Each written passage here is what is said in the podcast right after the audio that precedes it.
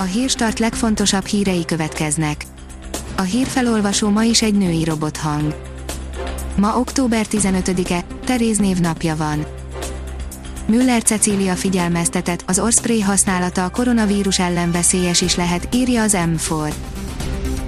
Az operatív törzs csütörtöki sajtótájékoztatóján szóba került egyebek mellett az influenzaoltások fontossága is. A 24.hu oldalon olvasható, hogy Kásler az idős otthonokban is lélegeztessenek. Egy elheti miniszteri utasítás fontos változásokat hoz, a kórházaknak a korábbihoz képest kétszer annyi ágyat kell készenlétben tartaniuk, sok egészségügyi intézményből kitiltották a covidosokat és a fertőzés gyanúsakat is. A Demokrata oldalon olvasható, hogy a kormány kész átvállalni fejlesztéseket a fővárostól a kormány készfejlesztéseket és azok költségeit átvállalni a fővárostól, de nem támogatja az adóemelést és Budapest eladósítását, jelentette be Fürjes Balázs. A kitekintő írja, Merkel, berobbant a járvány Németországban. Már nem csupán fenyegető veszély, hanem tény, hogy robbanásszerűen, exponenciálisan növekszik az új típusú koronavírussal fertőzöttek száma Németországban jelentette ki Angela Merkel kancellár szerda este Berlinben. Az üzlet és utazás írja, Székely Gurmé étterem nyílt az Andrási úton.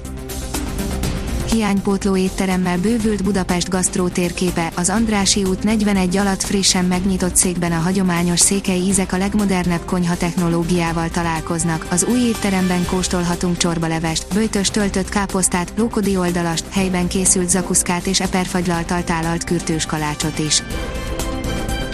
Ingyen pénz lesz a lakás de drágul majd a végszámla, írja a privát bankár.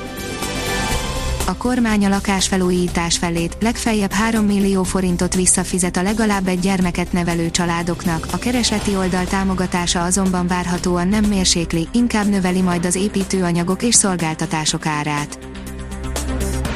A Bitport oldalon olvasható, hogy megvan Donald Trump következő kínai célpontja a Reuters szerint körvonalazódik az amerikai szankció a legnagyobb kínai mobilfizetési szolgáltató ellen. A magyarok helytállását dicsérte Giorgia Meloni az olasz parlamentben, írja a Hír TV. Az olasz testvérek párt elnöke, Giorgia Meloni szerint félő, hogy Olaszország lesz a világ legnagyobb menekültábora. Szirénázó mentő vitte el Liptai Klaudia férjét, írja az NLC. Liptai Klaudia sokkoló történetet osztott meg a közösségi oldalán, senkinek sem kívánja, ami velük történt. A médiapiac oldalon olvasható, hogy 30 éve indult a magyarországi mobilszolgáltatás. 1990. október 15-én indította el szolgáltatását Magyarország első kereskedelmi mobilhálózatán a Veszter Rádió Telefon Kft. A formula szerint Bottászék remélik, hogy megússzák a büntetést a Mercedesnél bíznak benne, hogy annak köszönhetően, hogy időben kihívták a boxba a fint és meghibásodott autóját, elkerülhetik a hátrasorolásokat a jövőbeli futamok rajtrácsán. A kiderül szerint elvonulnak a nagy esők a hétvégére. Az esőzést okozó mediterrán ciklon szombatra elhagyja hazánkat, de jelentősebb melegedésre még a jövő hét közepéig várnunk kell. Ha még több hírt szeretne hallani, kérjük, hogy látogassa meg a podcast.hírstart.hu oldalunkat, vagy keressen minket a Spotify csatornánkon. Az elhangzott hírek teljes terjedelemben elérhetőek weboldalunkon is. A hangfelolvasás nem jöhetett volna létre a Google Cloud és a Central Media csoport hírstart fejlesztései nélkül. A hírstart kísérleti adását hallotta, a technológiánkat folyamatosan fejlesztjük. Ha tetszett a hírblokkunk, kérjük, hogy ossza meg ismerőseivel, vagy értékelje közösségi csatornáinkon. Visszajelzése fontos számunkra.